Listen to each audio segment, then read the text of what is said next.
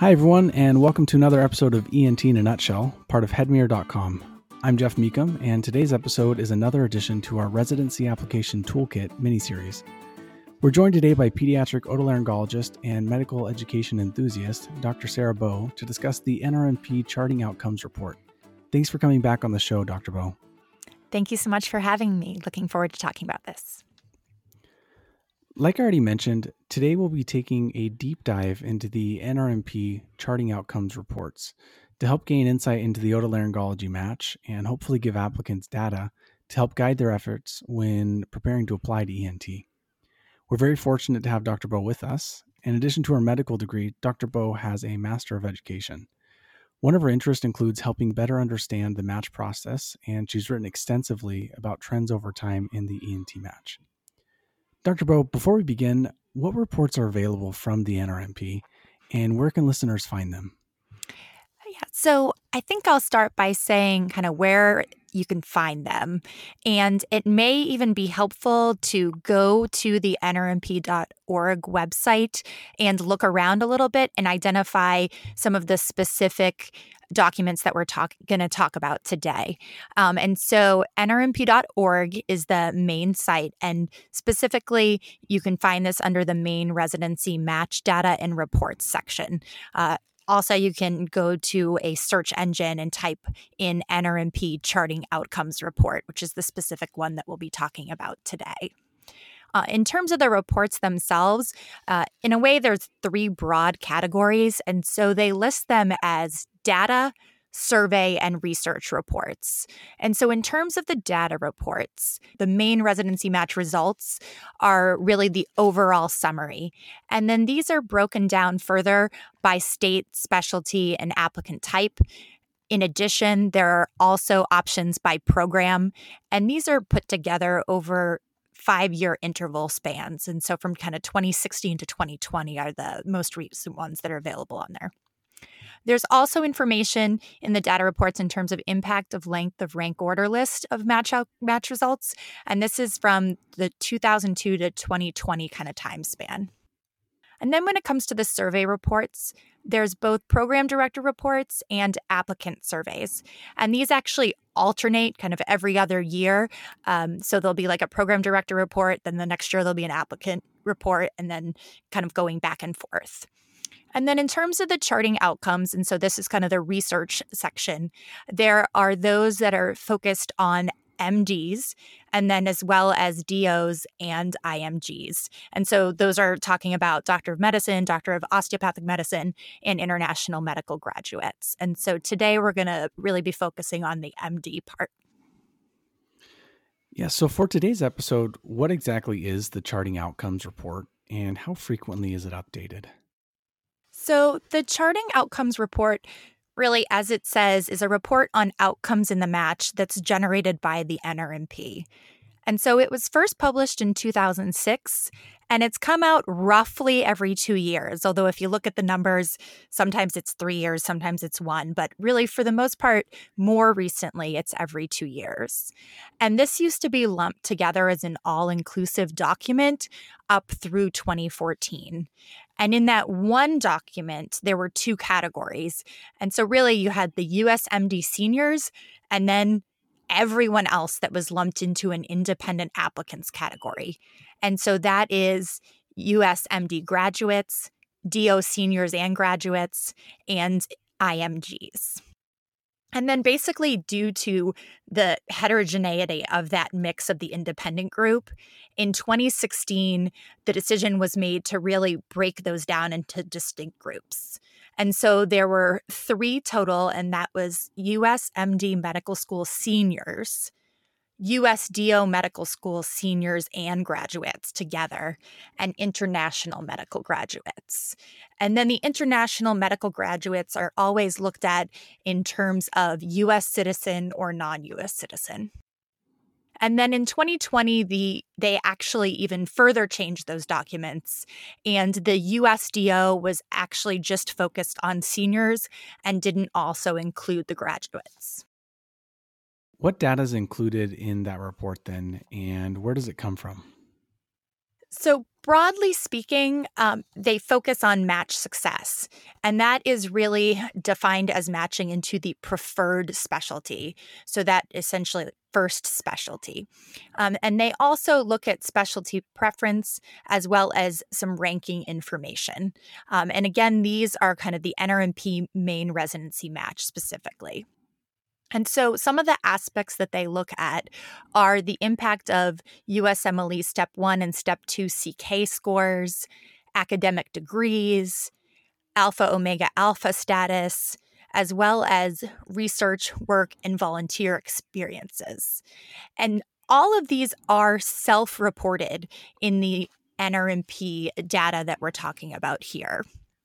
And so applicants are asked to answer questions on this form, similar to what they do in the ERAS common application form. And so completion of this information is optional. And so applicants can actually consent or decline to participate in these research studies. Um, and this is important when you're thinking about, okay, well, you know, how many applicants are actually included when we're looking at what information is coming out of these reports. And so um, there can be bias that's introduced from that self report aspect as well as participation bias. And so, certainly, some sections have better response rates than others. Uh, the more objective information potentially um, that is available, you know, more readily and easily is the step scores. And so, usually, only about one to two percent of that data is missing in terms of the number of applicants given that information. Um, although some sections like work, volunteer, and research experiences are missing upwards of 10% of the data. And so at one point, again, because this is self report, the NRMP actually asked medical schools to verify STEP scores for students, and the results were pretty similar in terms of the self report and the verified information. And so essentially, the NRMP has stated that these self reported scores could be trusted, and so they've continued to be included in the analysis. So, what kind of things does the NRMP charting outcomes overlook or not include? So certainly here we're talking about what what data and what information is available, um, and really a lot of this is fairly objective information. Um, and so certainly when we're thinking about kind of that qualitative versus quantitative information, again, more of this is quantitative. It's by the numbers, and so really we can gain some insights from the NRMP charting outcomes in terms of success at matching, um, but it really doesn't have any of those other pieces. So it doesn't have information really about who you are as a person. Um, you know, it doesn't have those aspects of your life experiences that you have inserted or instilled into some of the other experiences, whether they be research, work, or volunteer. It's really just the numbers themselves and not necessarily um, the, the quality or the impact of what you've done in those domains. Um, and certainly, you know, this is earlier in the process. They're looking at what helps with a successful match, but they don't have information on anything that happened in terms of the the interviewing stage. And likewise, aspects of whether it be letters of recommendation or course grades or evaluation, or what used to be called the Dean's Letter and more recently has been the Medical Student Performance Evaluation, all of those pieces are missing. So we really just kind of get a more big picture view of these factors that are helping in terms of match success. Yeah, I think that's important when looking at these outcome reports because so often we get so focused on the objective that we forget that there's a lot of information behind the scenes. That being said, I think there's still a lot to take from it. So, how many applicants are actually included in the report, and specifically, how many of the ENT cohort participated in the 2020 report? So, overall, there was a total of 19,326 US MD seniors that submitted certified rank order lists in the 2020 main residency match.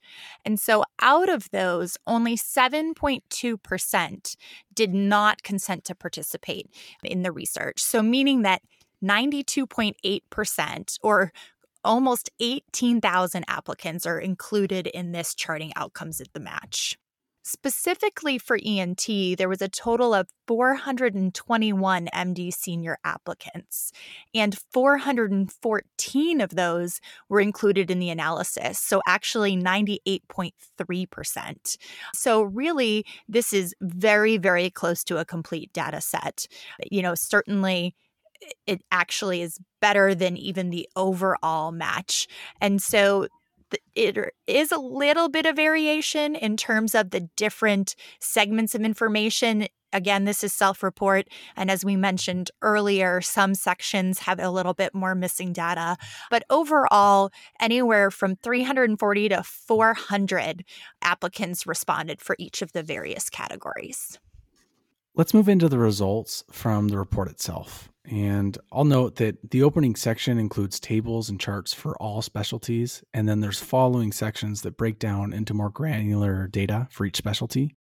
But rather than talk about them separately, we're going to jump back and forth between complementary statistics and figures. And since we're going to be talking about the data and numbers, it can be a little hard to follow. I'd encourage any listeners, if you're able to, to go up and open the report and look at the data yourself uh, as we go through it, if you'd like. So let's start with the question that's on everyone's mind when looking at the charting outcomes. How competitive of a specialty is ENT? And in other words, how difficult is it to match into otolaryngology? Yeah, so there are in some ways a couple different ways that people may look at the data and try to determine some of that competitiveness. Um, and so, certainly, overall in ENT, there are roughly 350 total spots. Um, and that may vary just a little bit, kind of up or down, uh, depending on the given year and if we've added more spots. And so, in 2020, there were 493 total applicants for these 350 spots. And for this, there was 414 MD applicants. And so when you break that down, there's roughly 1.41 total applicants per position. So almost one and a half times as many applicants per position. And there was 1.18 MD applicants per position. And so when you look at 2020 across all specialties, there was generally enough positions for USMD seniors who preferred a given specialty, except for five. And so, neurosurgery, orthopedic surgery, ENT, plastic surgery, and vascular surgery all had more MD applicants than there were for positions. And so, uh, that potentially speaks to one component of the competitiveness. And these five specialties often also have another metric, not necessarily included in this report, of applications per applicant. And so many times that's also looked at as how competitive a specialty might be because applicants are applying to more programs knowing the competitiveness that's been there and trying to maximize their opportunities.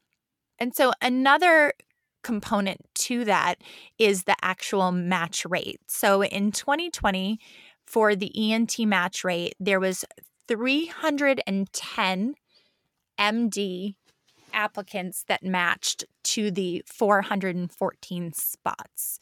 And so that was a match rate of 74.9%. And so out of the total spots, there was 310 out of 493, so a 62.8%. And perhaps expectantly, there were five specialties that had the lowest MD senior match rates, all being less than 80%. And that was plastics, ortho, neurosurgery, and vascular, along with ENT again. And that, you know, likely makes sense in the fact that there were more of those applicants than positions available. And so, again, as I mentioned, these were less than 80%, whereas the overall match rate success for USMD seniors is 91.2% in 2020. Um, and so, those are different ways to look at some of the competitiveness. Now, we did just have the match, which happened. Um, and so, certainly, we don't have charting outcomes data at this point in time. And again, that usually only happens kind of on an every year basis.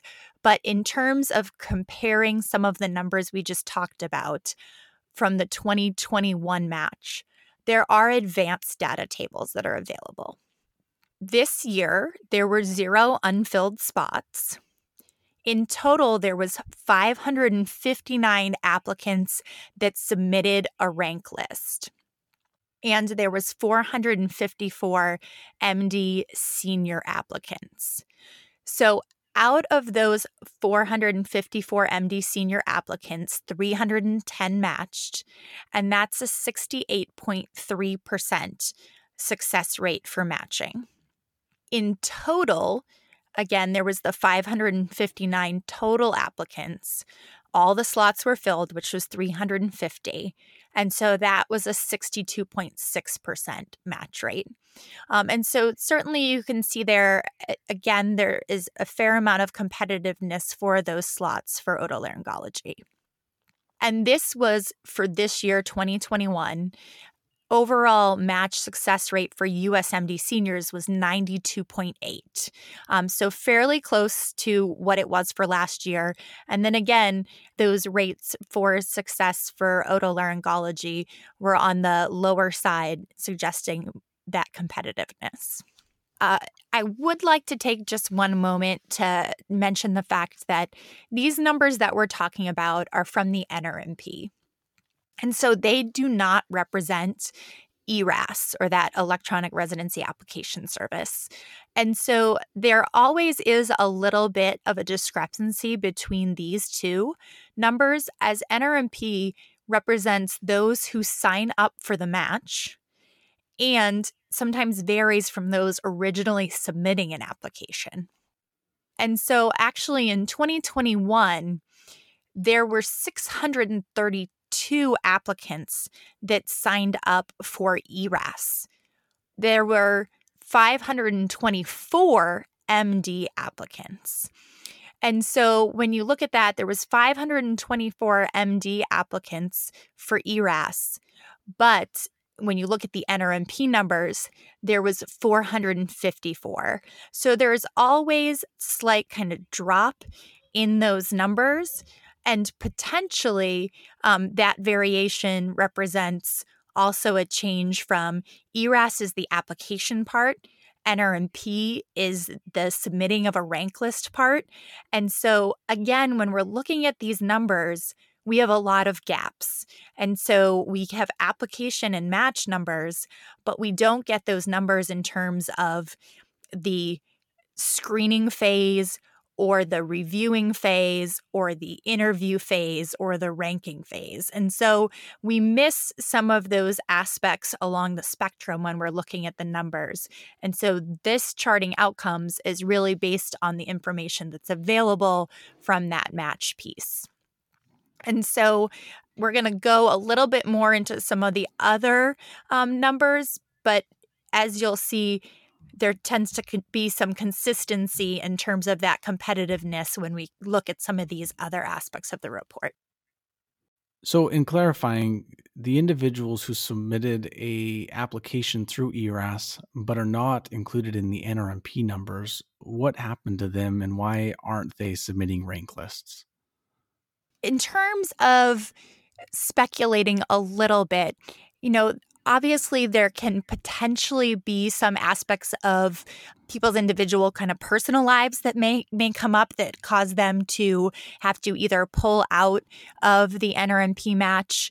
And then there can be aspects more from the process itself. And so you may submit that application and send them out but then subsequently really don't get any interviews whatsoever. And so really the likelihood that you're going to submit any kind of certified rank list is not there. And so sometimes as we look actually at the NRMP numbers, they are, may not really even be telling the full story on the number of applicants to a given specialty. And so there's potentially even more data that we could pull out to look at And it's something where across these larger organizations that have this data, there's not a lot of cross communication and analysis. And so we get the information from the NRMP, but we don't have the information on even some subset of applicants that may not even get to that ranking stage. I know a big point of worry for students applying uh, to any specialty, but especially otolaryngology, is the STEP examinations. Uh, would you mind talking about what the NRMP report tells us about trends for STEP scores and the probability of matching? Let's start first with STEP 1. Uh, so, the mean USMLE Step 1 score for ENT in 2020 is quite impressive. It's 248 for matched applicants. Perhaps also just as impressive, it's 243 for unmatched applicants. And as kind of essentially a, a, side note, for successfully matched applicants overall in all specialties, it's 234 for those that match, as I mentioned, and 226 for unmatched. So you can see there that even in our unmatched cohort, uh, that number is 243 compared to match success ones, which are 234. So certainly in terms of the number that you're seeing from a USMLE Step 1 standpoint, um, it's quite quite high for otolaryngology. And so when you look at this, it seems that a few points on the step one really may make the difference. But actually, uh, when you look in particular towards the earlier part um, of the charting outcomes, uh, there's a graph that shows basically actually the step one score is essentially broken down by interquartile range. So essentially kind of the middle 50% of the scores. And when you look for otolaryngology, the matched and unmatched actually have a substantial overlap between these two groups. So the bottom half of matched applicants and the top half of unmatched applicants actually have the same range of scores. And so, broadly speaking, in reviewing the data across ENT and, and really all specialties, there's no question that a higher step one score has been associated with a better chance of matching. In fact, the probability of matching really is directly proportional to the step one score. And in the report itself, there's a graph. Um, again, there's graphs available for all specialties as well as for otolaryngology. And so, specifically under the otolaryngology section, graph OTO 2 it goes through data that's been accumulated from 2018 to 2020 and really shows that increasing trend across USMLE scores.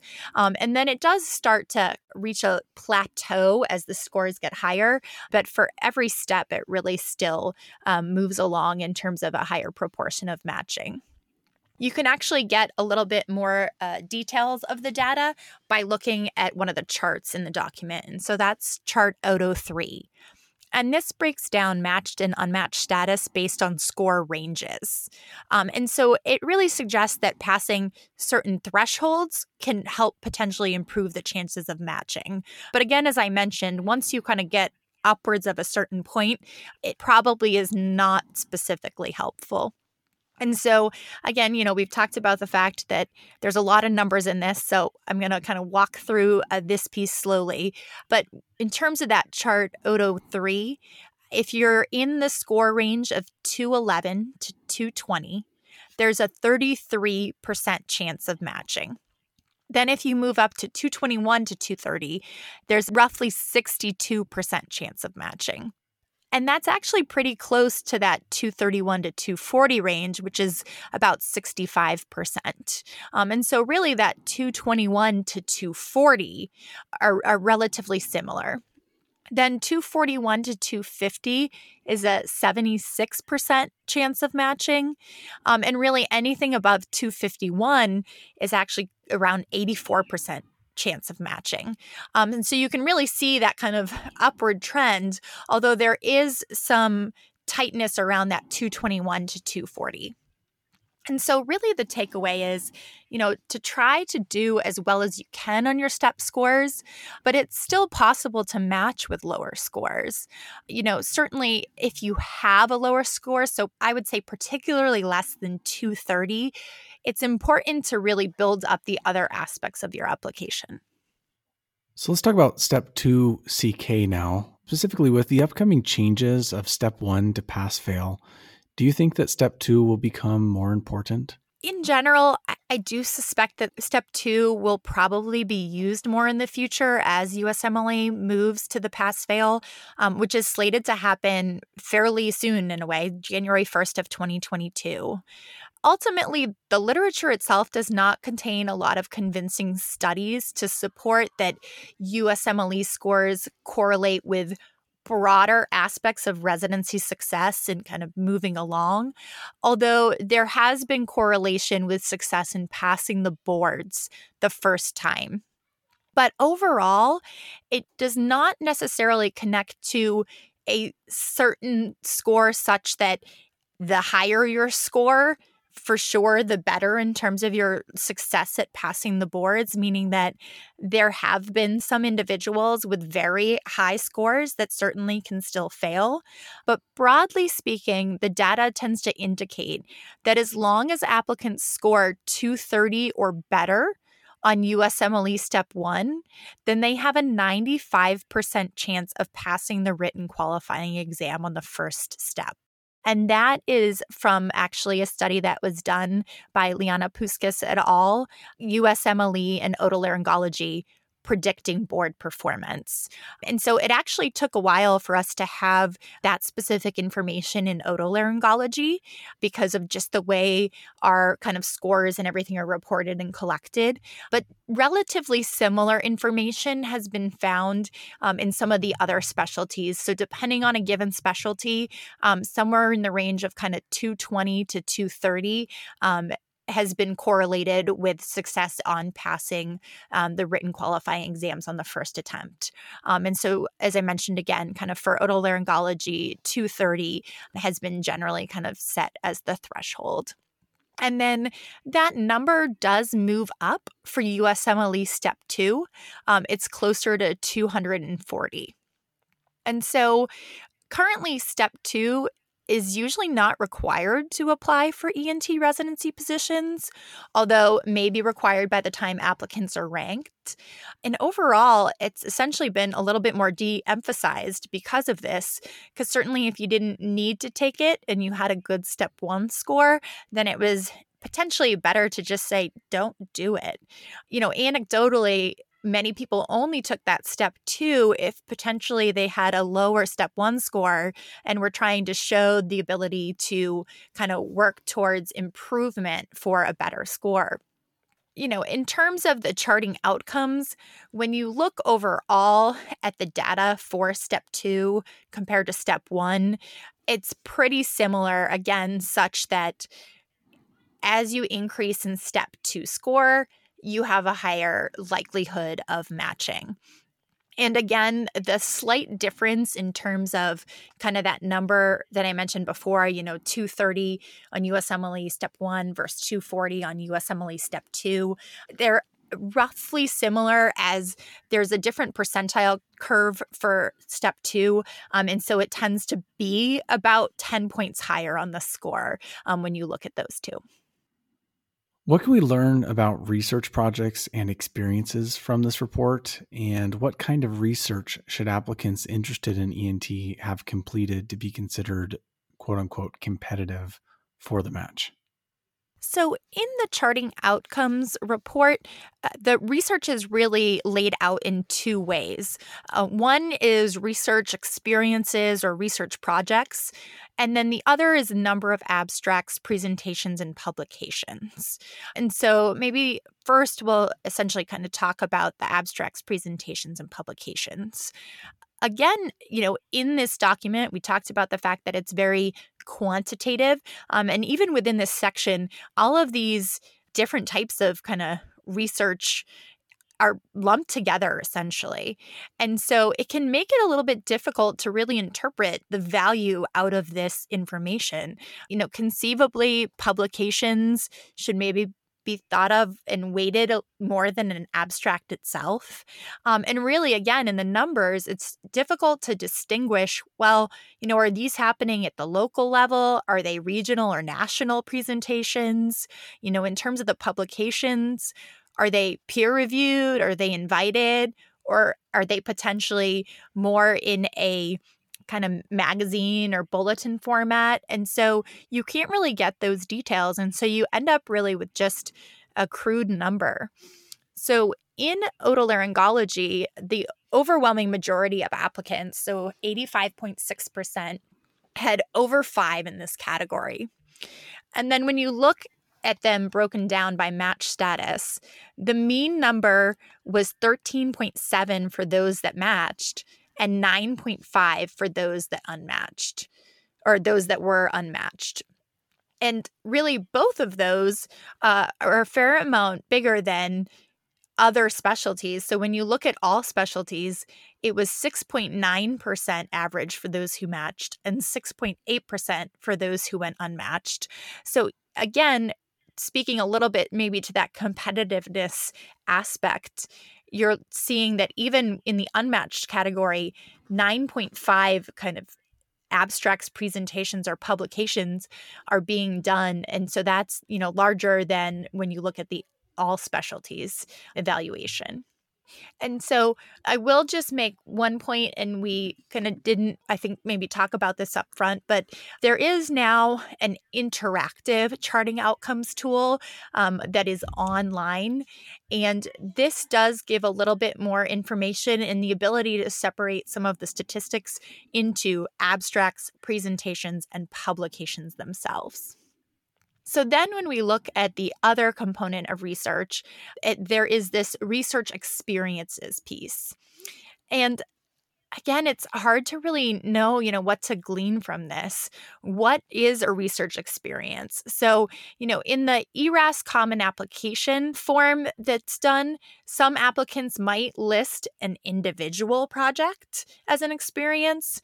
Others may actually put an entire group of kind of their lab experiences or working with a particular PI on either kind of clinical research and put that all together as a research experience, in which case maybe multiple kind of projects are all happening under that piece. And so for otolaryngology, the majority of applicants listed over five experiences. So about 68% listed that. And again, when you look at the mean number, those that matched, it was 6.1, and those that were unmatched was 5.5. And so the difference was half an experience. Um, and really, when you look at the match rate success across kind of all of those, regardless of the number, it was roughly between 65 and 75% for all of the different experience numbers. Um, and so it's more, you know, kind of likely an indicator that this value maybe doesn't really help us too much in in understanding that goal towards success and matching. And really in terms of the products of those efforts so the abstracts presentations and publications are probably um, you know more useful to look at. And then you know in terms of overall you know certainly demonstrated involvement and interest in research is considered to be a fairly important factor when you look at the program director survey. So, again, you know, at the beginning of this, we talked about a lot of the different reports that are available. Um, and the program director survey asks many questions in terms of what aspects of the application are important. And so, this is going to be discussed in detail um, in another episode, but certainly uh, research experiences are definitely considered to be pretty valuable. And what about work and volunteer experiences? So, you know, similar to the research experiences, again, this is really just a number. And so, eh, similarly, it's hard to really get a lot of meaningful information as to how much this understanding this helps in terms of uh, charting success in the match. And so, you know, for work experiences, again, there was a relatively even distribution of applicants in terms of the number of these experiences, ranging from none all the way up to five plus. And none of these really substantially impacted the chance of matching. It wasn't that five plus was a much higher rate compared to two. And the mean number for matched was 3.5 and unmatched was 3.6. And so, again, similarly, you know, those are very similar to one another. So, certainly, you know, knowing that that number really means something the high you know the more experiences you put um, it does not really indicate that and then in terms of volunteer experiences, you know, it's important certainly to to note these and what volunteer experiences specifically means is that it doesn't fall into the categories of research or work and work is specifically defined as something that you are paid to do. And so really, you know, anything that is not research or work could be listed as volunteer experiences. Again, whether it was kind of none through 5 plus, there was not really a predisposition to success in matching based on that number. In some ways, it was actually a little interesting when looking at the charting uh, charting outcomes for this, as the mean number for matched was 8.6 and for unmatched was 10. And so, really, you know, the takeaway from these is that focusing more on the quality of those experiences and how you relay that in your applications um, is probably more valuable than specifically the quantity of experiences. Um, and so, really, kind of being genuine in those experiences and, and sharing what you've done um, is probably going to give more information in your application as opposed to listing just numerous experiences that maybe, you know, are are one off experiences as opposed to a more longitudinal experience. One of the most important takeaways from the charting outcomes report is regarding contiguous ranks. Would you be able to define what a contiguous rank means and what the report tells us about how that relates to the likelihood of a successful match? So, contiguous rank means the number of programs ranked in a first choice specialty before a program in another specialty appears on a rank order list. And so, if some applicants dual apply, then those contiguous ranks actually can be broken up, so kind of affect the overall number of contiguous ranks if a second specialty is placed in the middle of that list. In the case of otolaryngology, um, that's usually pretty rare. So, take for example, we've been talking about 2020, 92.2% of applicants actually only ranked ENT positions in their rank lists. And so, therefore, kind of the number of contiguous ranks is going to be, you know, a pretty valid number when you look at otolaryngology. And so Honestly, the story is pretty clear that having more contiguous ranks increases the likelihood of a successful match. And so again, if you, you know, have your charting outcomes uh, for reference, there is a figure that's graph OTO 1, um, and that is a regression that basically uses data of candidates from 2018 to 2020 and shows the probability of matching based on the number of contiguous ranks. And really, once you've reached a certain number of ranks, again, kind of almost similar to how the USMLE Step 1 score looks, um, there tends to be kind of diminishing returns where you don't get too much gain probability wise and percentage wise as you are coming across a certain number. And so for otolaryngology, around 12 to 13 contiguous ranks, the probability of matching is around 90%. And so certainly it, it still goes up above that number, but the incremental gains that you get is quite small compared to below that 12 to 13 number.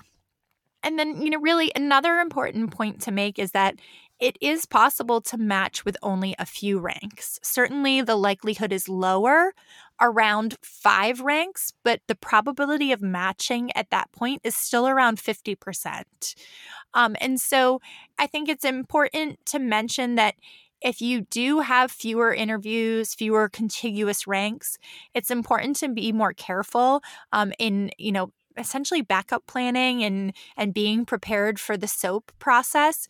And there actually was a really great podcast on this topic that was done recently. So, um, I, you know, I would suggest having some of that information to think about as you're going through the process. So there's one final graphic I wanted to talk about that is kind of a hodgepodge of a few. It involves AOA membership, being a graduate of one of the medical schools with top 40 NIH funding and dual degrees. Uh, what do you think we can take from that graphic? This is totally a numbers game, right? So we'll go through these kind of briefly and quickly. So, in terms of AOA, which is Alpha Omega Alpha Honor Medical Society, you know, and certainly for the most part, this is associated with really kind of academic performance at a given institution. And AOA status can be helpful, but it's also complex, as not all schools offer it. And also, it may be offered too late in the process. And so, I think an important point to make is to make sure that you disclose that in the application process so that programs are aware that opportunity may not even be available to you. So, for otolaryngology, about a third of applicants um, had AOA status. And in terms of those that did have that status, about 84% matched, um, as opposed to those that did not have AOA status, where it was closer to 69%. And so, again, that's specifically talking about individuals where that opportunity, uh, you know, was present. Certainly, if you if you don't have AOA because your institution doesn't have it, um, then it's you know not something that's available in terms of kind of making that judgment.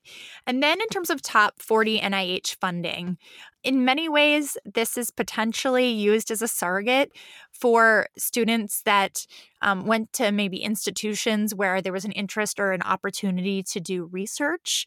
Um, and this information is really um, directly from the NIH website, where they they kind of release in terms of which programs or which institutions are in that top 40. Roughly one third of applicants came from one of the top 40 NIH funding schools. And this did correlate with match success. So, in terms of those that were in the top 40, 85% of those matched successfully.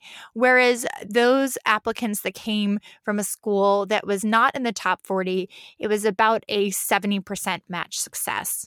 You know, I think it's a, uh, important to say that with this, we are realizing that these institutions conceivably have more access to research opportunities. And so we talked earlier about the abstracts and the presentations and publications being correlated with match success. And so, certainly, some of these interrelate with one another. Um, and so, I think that as we look at this information, it's also important to remember that there is probably some impact and influence from some of these measures as opposed to others. Um, and so, they're not really standing specifically alone when you're looking at match success. In terms of the dual degrees, only a few applicants in 2020 had PhDs, and really the match rate was pretty similar about 80% for those with, and 74% or 75% for those without. And then, in terms of applicants with other graduate degrees, again, the match rates um, were pretty similar. So, roughly 75% for both of those. And about 17% of applicants had other graduate degrees. And so when we look kind of across all of these, you know, maybe some of the takeaways are AOA status can certainly be helpful, but it's it's definitely not required. You know, students from schools with higher NIH funding it is associated with a greater likelihood of matching.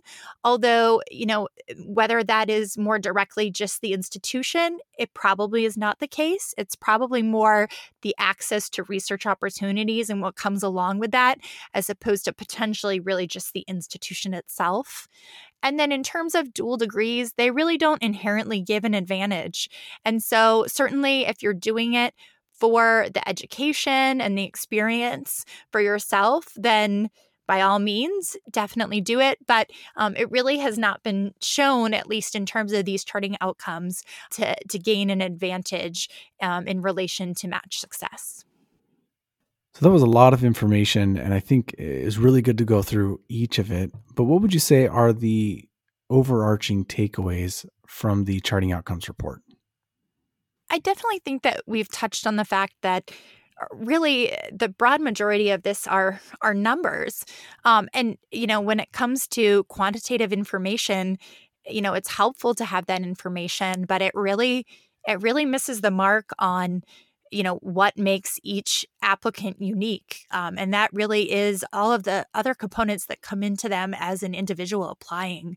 And so while there are you know some of these general trends it certainly doesn't mean that if you don't have aoa or if you have a slightly lower usmle score or you don't have tons and tons of publications or presentations, but you have a long committed experience in a research lab and working and kind of grinding through that work toward a project that you can't really showcase those things and still reach a successful match.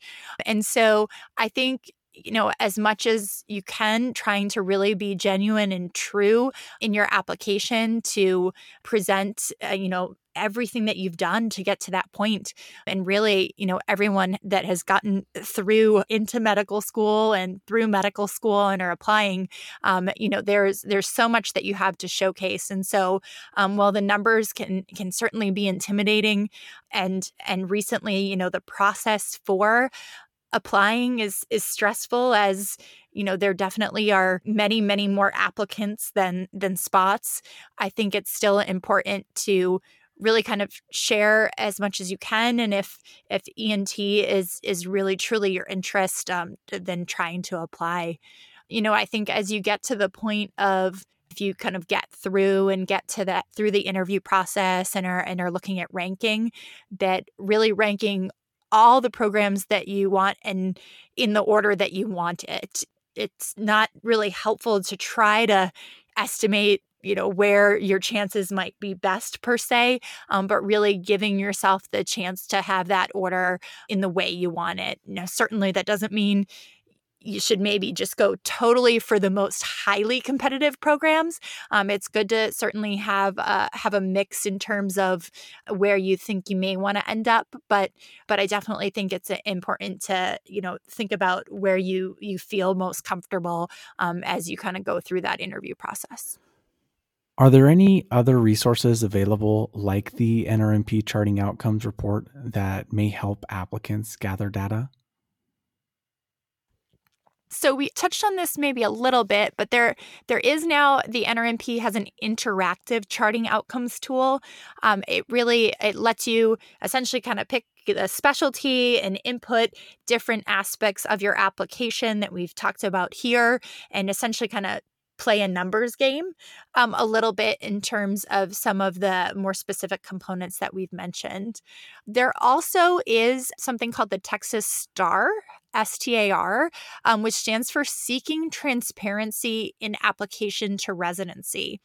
And so this is actually a survey based study of applicants that are trying to, again, kind of garner more information about the application process to help with some of the transparency in how different programs look at and potentially kind of sift through applications and think about interviews.